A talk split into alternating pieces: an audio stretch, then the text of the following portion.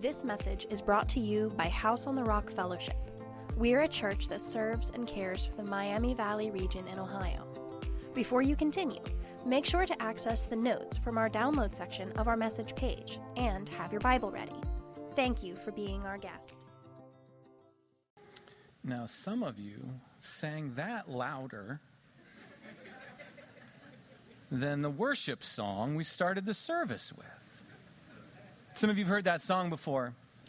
It is a Billboard chart topper in country, rock, alternative, Billboard Top 100, Billboard Global 200. That song is one of the top songs in the world right now. And it is about prayer.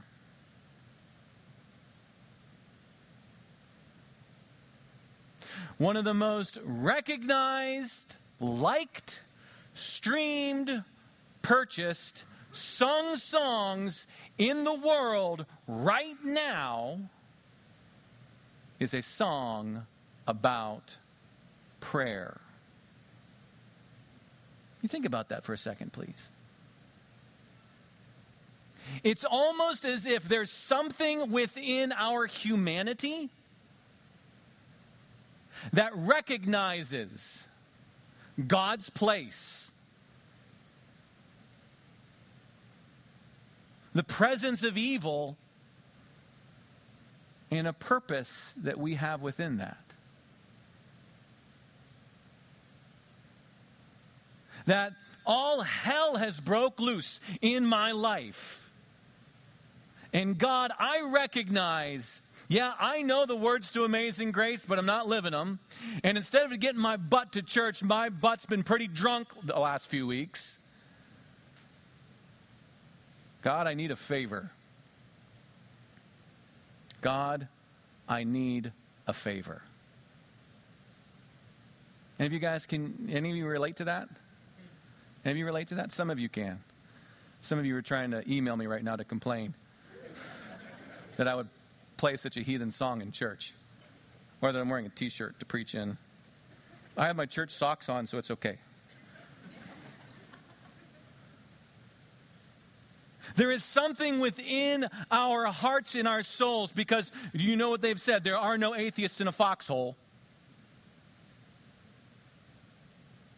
That when it all hits the fan and hell breaks loose, Boy, God, I need a favor right now.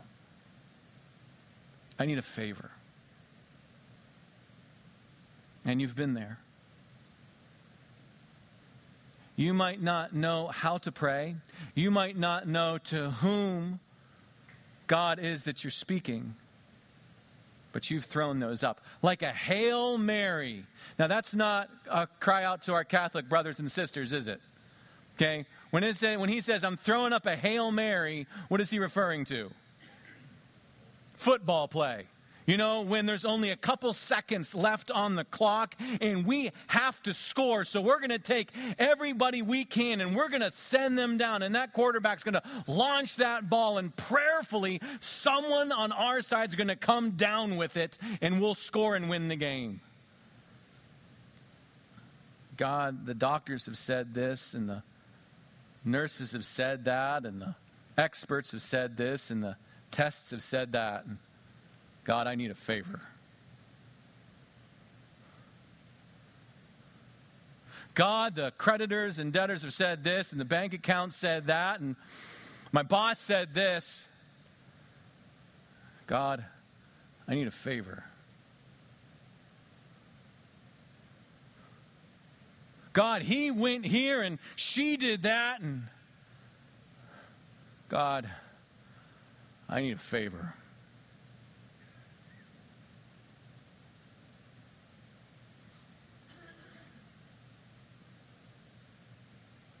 So we're throwing up prayers like Hail Marys. Again, anyone ever been there before? Some of you have. A few more honest people this morning. God bless. We, even those of us who would say that we're followers of Christ, in a moment of honesty, we might actually say, you know what? I am a follower of Jesus, but truth be told, I probably don't pray like I should. I've never bumped into a Christian who told me that they should be praying less. It's never happened. Never in all of my years bumped into a Christian who says, Yeah, I was thinking about cutting back on prayer. I think I'm good. I'm going to try something else for a while. Not once. Not once. Whether it's around the counseling table or in the hospital room or at uh, the cemetery, has anyone come up to me and says, You know what? I, I think I'm good. I'm going, to, Yeah.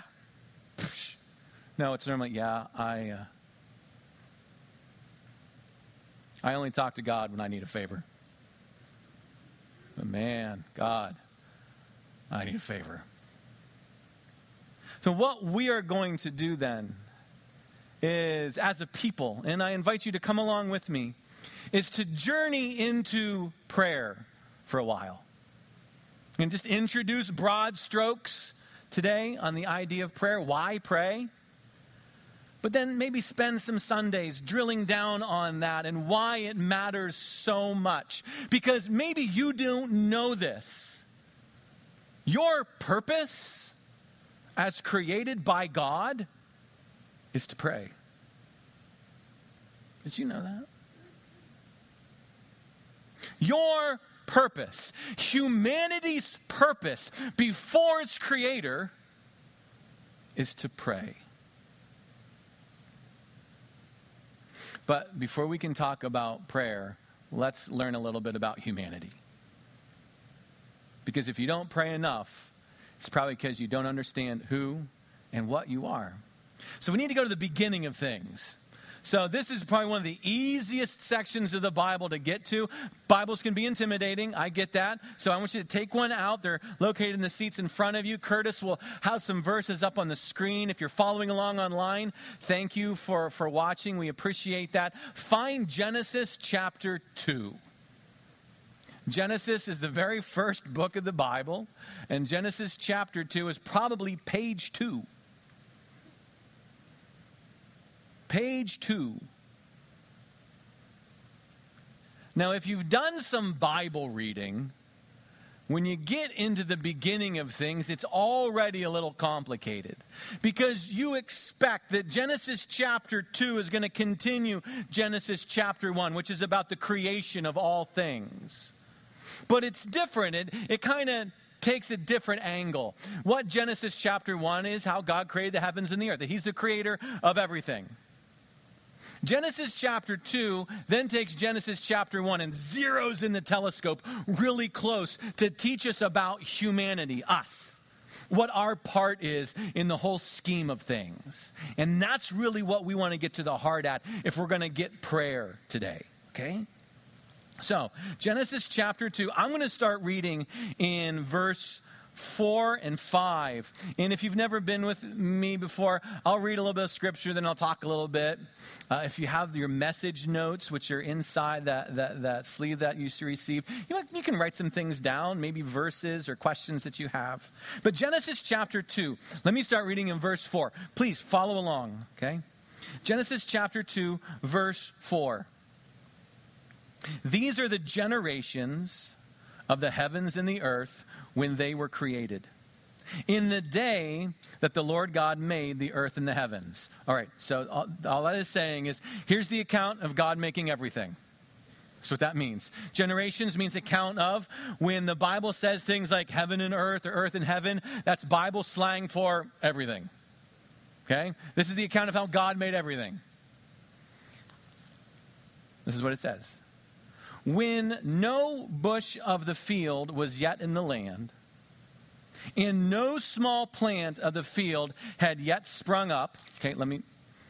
That's saying before creation could flourish, before it could be everything that it was designed and intended to be, before that can happen, the Lord God had not caused it to rain on the land and there was no man to work the ground.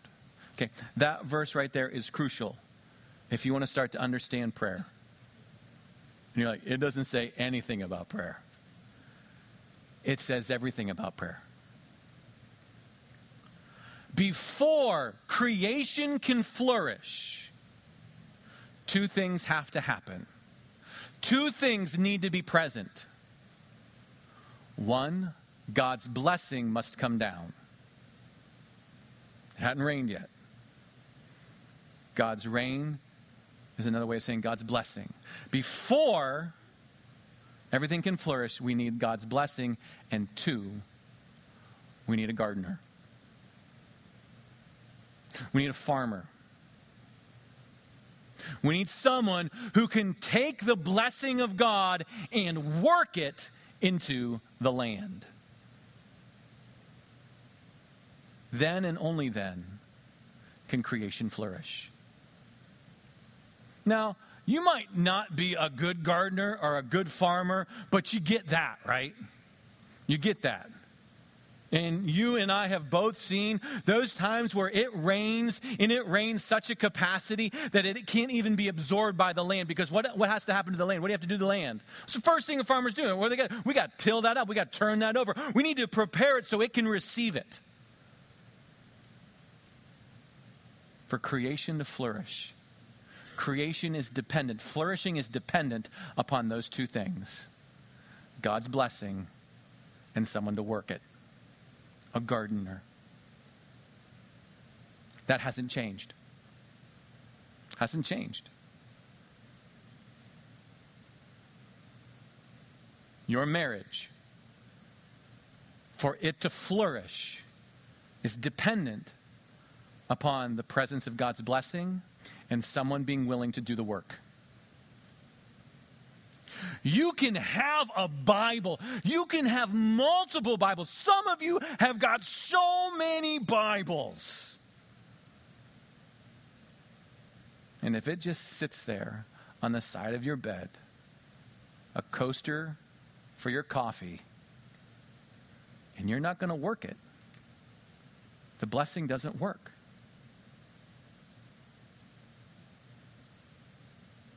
In your own faith, in your relationships. For flourishing to happen, it still requires those two things a blessing of God and someone to put in the work.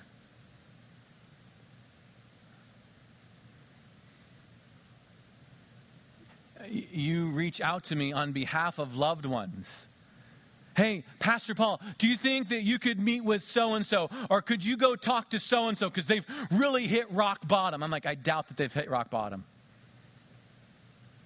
Well, why do you say that? Because they haven't reached out for help, have they? You are reaching out for help for them. And if they're not willing to do the work, it doesn't matter how much it rains. So, right down, just in the back of it, depends. That, that creation, flourishing is dependent upon those two things. If we keep reading, verse 7, Genesis chapter 2, verse 7. Then the Lord God formed the man of dust from the ground and breathed in his nostrils the breath of life. So, this is the context that creation flourishing is, is dependent upon God and someone to work it. So, what does God do? God makes a farmer, God creates a gardener. And notice, humanity is designed to bridge the gap because he uses the ground and he breathes in his spirit. The bridge between heaven and earth, humanity. God intended, designed humanity to bridge the gap between the heavens and the earth. He is ground, He is spirit. He is heaven, He is earth. He's designed to do both. The language here, if you were someone who understood the pagan culture of the time when this was being written, is to mirror and play off the idea of how they would make and dedicate idols in pagan temples because you would take clay and you would form that, that, that statue. which is to be a, a, a manifestation, a visual representation of the deity. And then you would do a ritual by which that is set aside, it is fed, and the mouth is opened so that it can then become the representation of that God in that land. And so, God playing upon that idea, Yahweh playing upon that idea of culture says, you know what? I did the same thing. Because all the earth is mine, and you know what I did? I created a temple, I call it Eden, and inside of Eden, you know what I did? I put my idol, I put my image, and it's you. You are my image bearers, my idols, my physical representation of me on earth, and you're designed to do that very thing. You bridge heaven and earth. If we were to keep reading, verse 15, and the Lord God took the man and put him in the garden to work it and to keep it. That creation is dependent upon God's blessing and us working it. So God designed us to do that very thing and then gave us domain, authority to do it. Here, work this, keep this, take care of this, help it to be everything that it's supposed to be. The best demonstration of that is when God and Adam together, man together, name creation. A little bit later in the chapter, in verse 19, it says this Genesis chapter 2, verse 19. Now, out of the ground, the Lord God had formed every beast of the field and every bird in the heavens and brought them to who? Who did he bring them to? Man. Why? He has dominion. He has responsibility. This is his domain. To see what he would call them, and whatever the man called the living creature, that was its name. We name stuff, don't we? We name our cars. How many of you named your car? Yep. You name your phones. You name stuff that you are demonstrating authority over, a connection to. What's the first, what's the first demonstration of authority that you experience when you're born? Someone what? Names you. A parent names you. And if someone wants to buck that authority, the ultimate expression of that is what?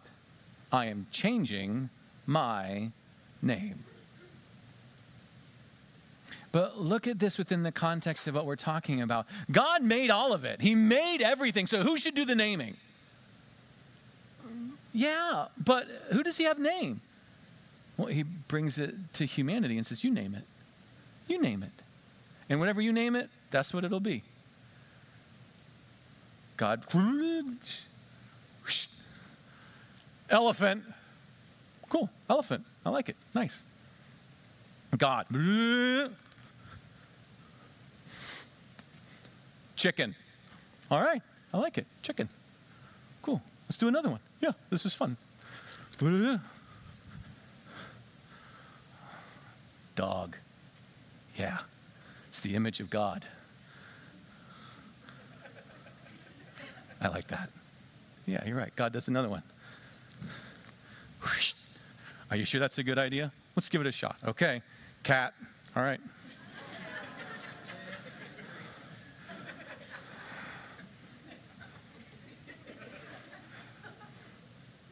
Pastor Paul, it offended me when you made fun of cats. I know. Notice how God defers to humanity's domain. You are exercising authority. I respect that. You're starting to get prayer a little bit?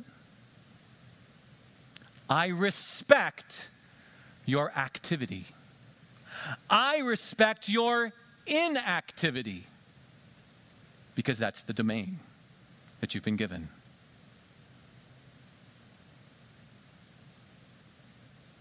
So, just to tie all those pieces together, okay?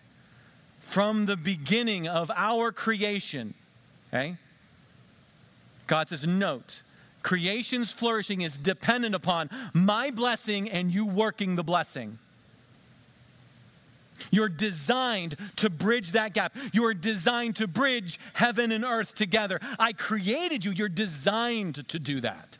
You're designed to be a voice piece for my intention and my will. You're designed with hands and feet and eyes to engage in that space. And I give you authority to function in that space as my image bearers.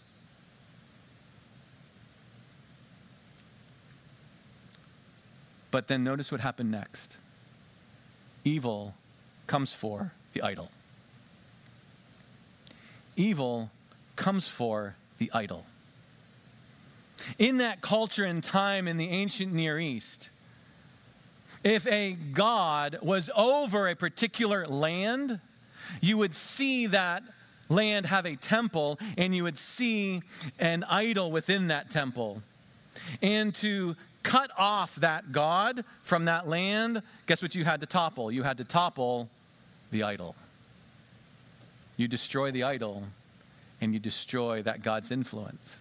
You'll see God do that sometimes, um, like with other false gods and other places in the Old Testament. God will just kind of mess up other people's idols just to like show that he's in charge.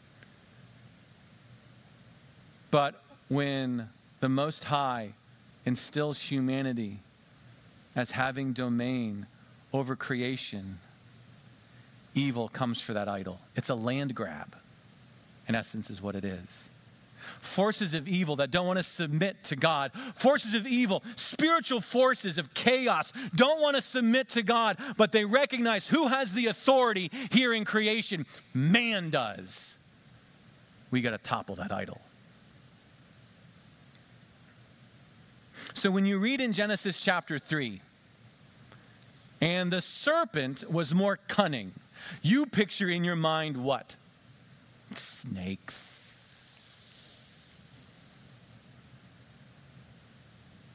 You've been to the ark, the snake probably has legs. But that word serpent really means dragon. It means a chaos beast, an otherworldly thing, hell bent on destruction. And so it sneaks and it slithers and it lies to the image bearers to get them to cut themselves. See, see the, the snake can't do it on his own. He can't break and sever that connection. The idol has to do it. The idol has to resist and cut itself off to topple himself, to topple herself. So the land grab can be pulled off, the usurper, if you will. To usurp means to take authority without legal rights. It's to let someone else drive your car when you own the title. Because what happens when they wreck the car? Who are they coming for? It's your car.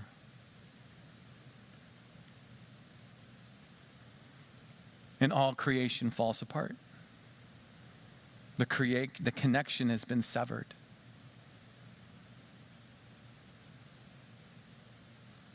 We become corrupted. All of creation becomes corrupted. But notice what doesn't change. Remember, we talked about dependence and design and domain. None of those things change. Man is still man. That, that means everybody. Do not send me that email either, okay? This is humanity, man and woman. Humanity is still Creation is still dependent upon humanity doing that very thing that it was designed to do to be domain, to, to, to take authority, to exercise God's presence in God's will, if you will. His kingdom come and his will be done. Where? On earth as it is in heaven. In heaven. If you read on in, in chapter 19. Judgment comes against the serpent, judgment comes against Eve, judgment comes against Adam. Verse, uh, chapter 3, verse 19. By the sweat of your face you shall eat bread till you return to the ground. For out of it you were taken. For you are dust, and to dust you shall return. Verse 23 Therefore the Lord God sent him out from the Garden of Eden to work the ground.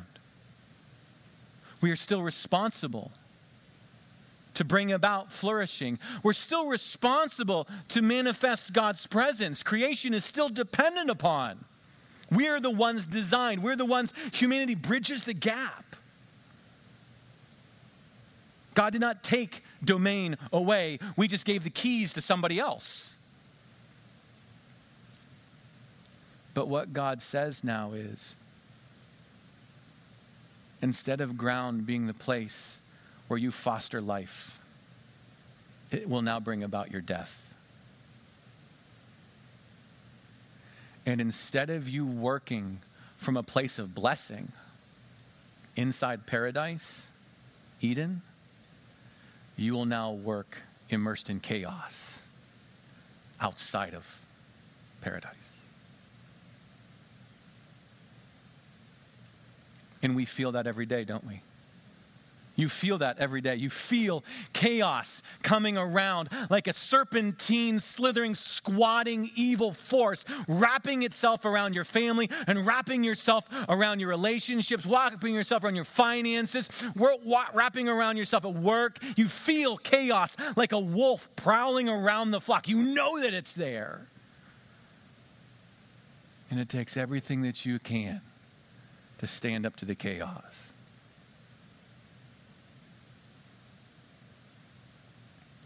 How does this then reflect prayer?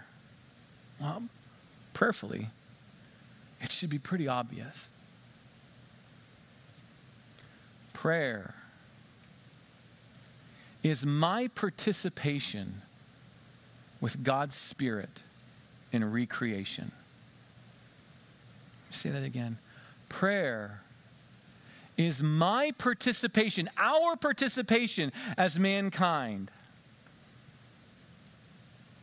in God's recreation. Because it's broken, it's corrupt.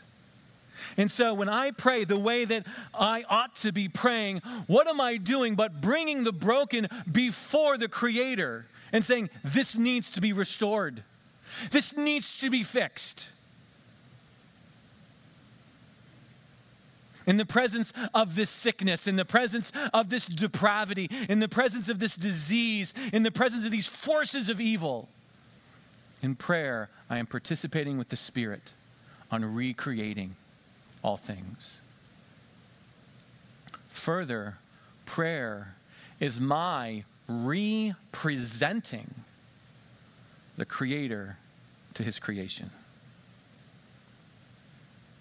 Whoa.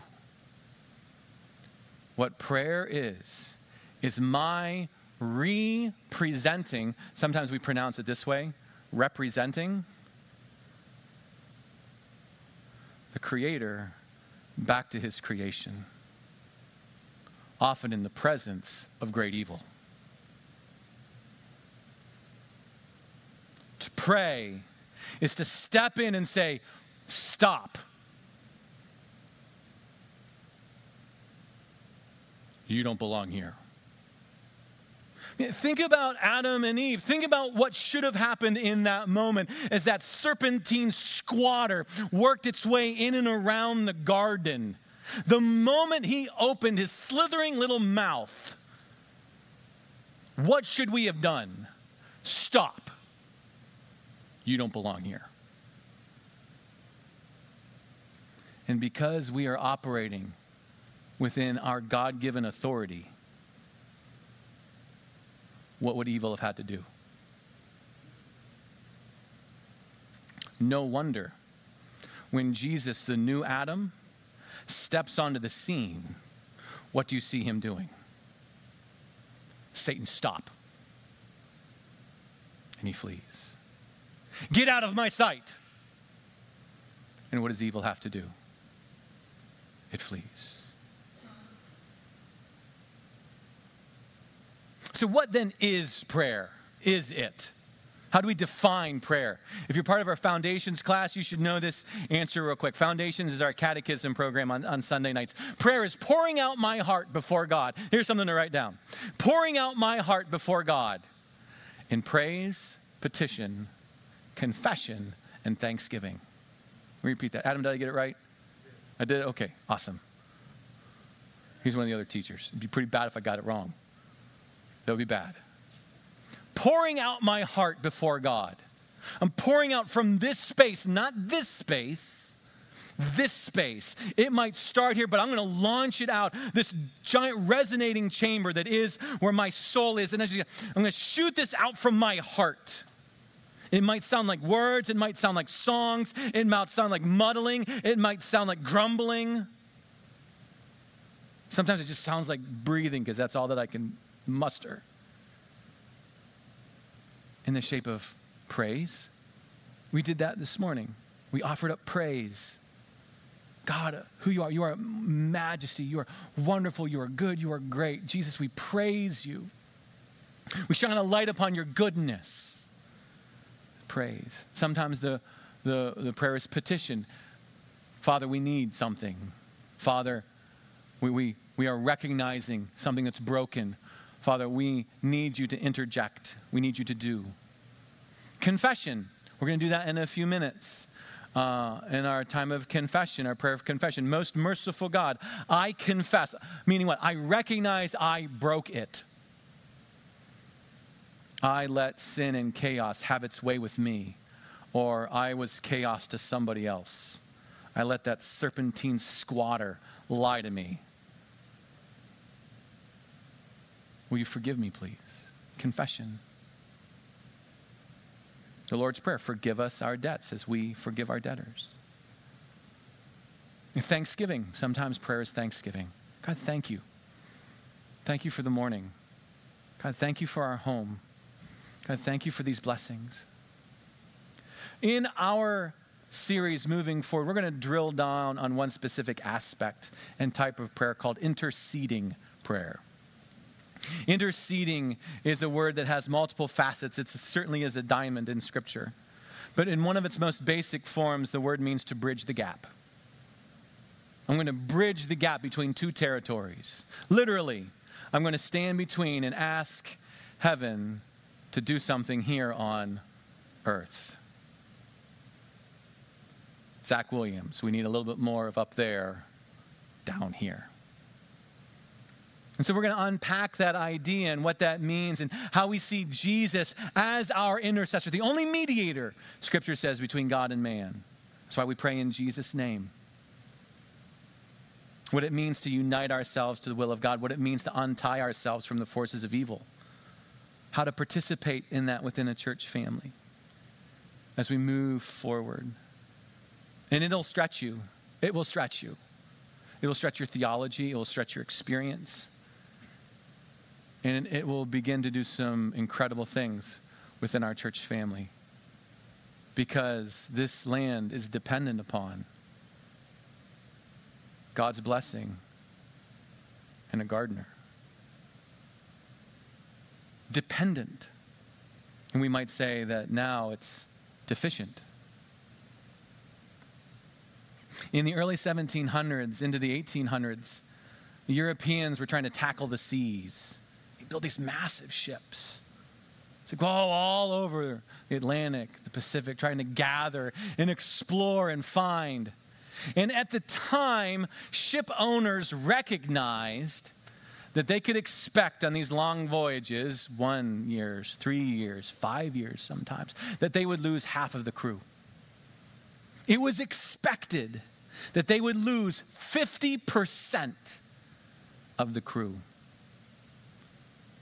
not from storms, not from pirates, not from warring factions,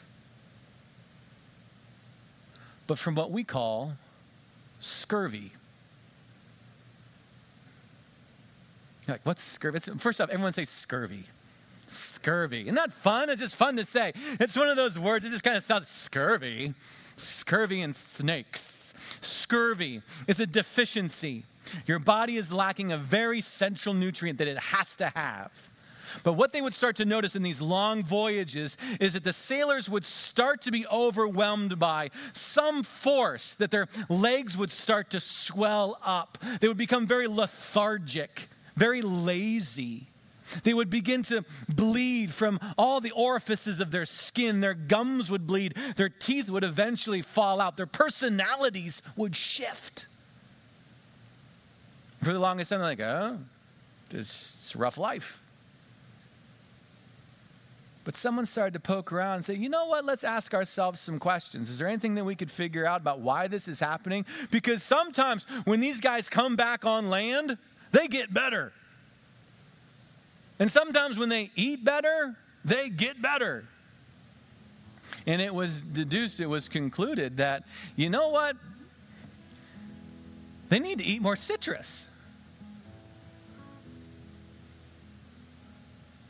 And amazingly enough, as word got around, hey, make sure that the sailors are eating well. Make sure that the sailors, make sure they're eating oranges. Make sure they're eating lemons. The sailors would get better. But here's the another thing happens.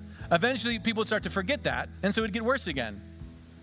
Because you know, I only talk to God when I need a favor, but I got my favor, and so I can to forget about it. British Empire really jumped on top of this. We need to make sure that our sailors have lemons. We need to make sure that our sailors have enough citrus. And everything started to go well until about the 1860s, when someone in the empire, probably a money guy, said, You know what? I bet you we could cut some corners here and save a buck. Because those lemons take up a lot of space.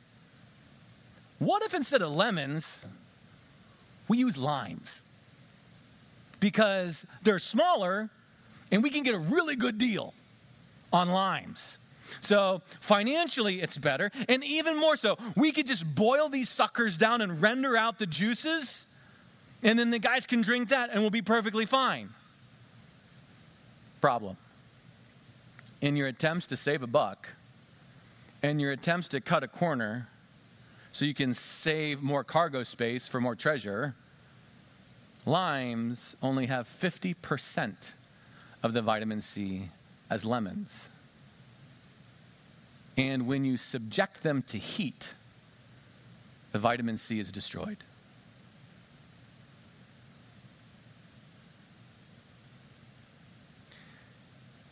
I hate to tell you this. When it comes to prayer, you can't cut corners. You can't back end the system. It is your purpose.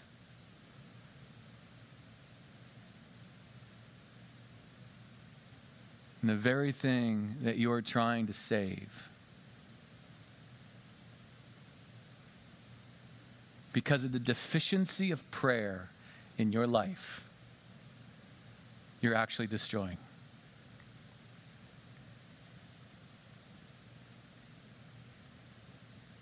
But it's simple. It's simple. I want us to grow in this area. You can imagine why.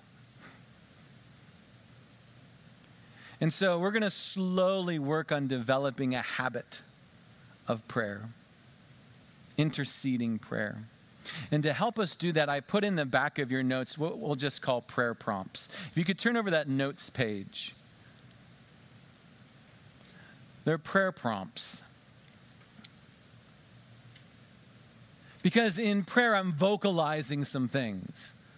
I'm vocalizing things. I'm saying things out loud because I'm the image bearer of God. And when God creates something, what does God do? He says it out loud. He doesn't say it in his head because he's afraid someone's listening. He doesn't kind of create, I have an unspoken creation. No, he says it out loud. That's how God prays. That's how God speaks. That's how God does things. He manifests. And so we're going to vocalize the burdens of our heart. We're going to vocalize the brokenness of creation. We're going to we're going to vocalize the boldness of evil that we see in front of us. We're going to vocalize the blessings of God. Like Paul, this is getting weird. Oh, you have no idea. You have no idea. So, would you do something with it? Would you stand up, please? And for some of you, you're not comfortable praying out loud or praying in the presence of others. I respect that. Um, you don't know what to pray. That's why I put those prompts in front of you. We're just going to take a few minutes. I have some prayer cards here that uh, people have shared with me uh, that I'm going to pray over. And maybe just for a couple minutes, you could use these prompts to guide your prayer time. Uh, you could say the Lord's Prayer. Uh, maybe there's someone that you know has some certain needs. So you could just say, you know, our, our Father, will you please meet the needs of so and so? So and so's sick, or so and so is facing, or I'm just bringing you, Father, because I, I, I'm participating in recreation. I am representing the Creator. Or, our Father, would you deliver so and so? I recognize, Father, that, that evil has wrapped itself around. Will you bring deliverance? It's in the Lord's Prayer. Deliver us from Evil, yeah. The red letters, the ones that count. Our Father, shine your favor on our fellowship. God, would you manifest your presence here to restore and help us to be a, a, lighthouse for those who are wandering, a city upon a hill for those who need hope? Our Father, would you protect our fellowship? Because while here is the flock, we know out there is the wolves. And so I'm asking, as you feel comfortable, to pray these things out loud. As I pray through these, I'm going to turn off my microphone because I know that my voice can be really distracting when it's really loud. Okay? And you just, you pray through these things. And uh, then we're going to move into a time of, of song. Okay? Let's pray together. Thank you for sharing your time with us. And we'd love for the journey to continue. If you're a guest, would you consider reaching out to us? We would love to come alongside and encourage you in any way that we can. If you're someone who's joined us today and you are desperately reaching to find hope wherever you can, again, Jesus came that we would find hope. You can find hope today. If you want to send us a short note, a member of our Hope team would reach out quickly, promptly, to come alongside and see what we can do to encourage you in whatever storm you might find yourself in. That's why Jesus came. That's why we're here. Jesus said there's two ways to live your life. And a wise man, a wise woman, builds their life on Jesus' instructions. God bless.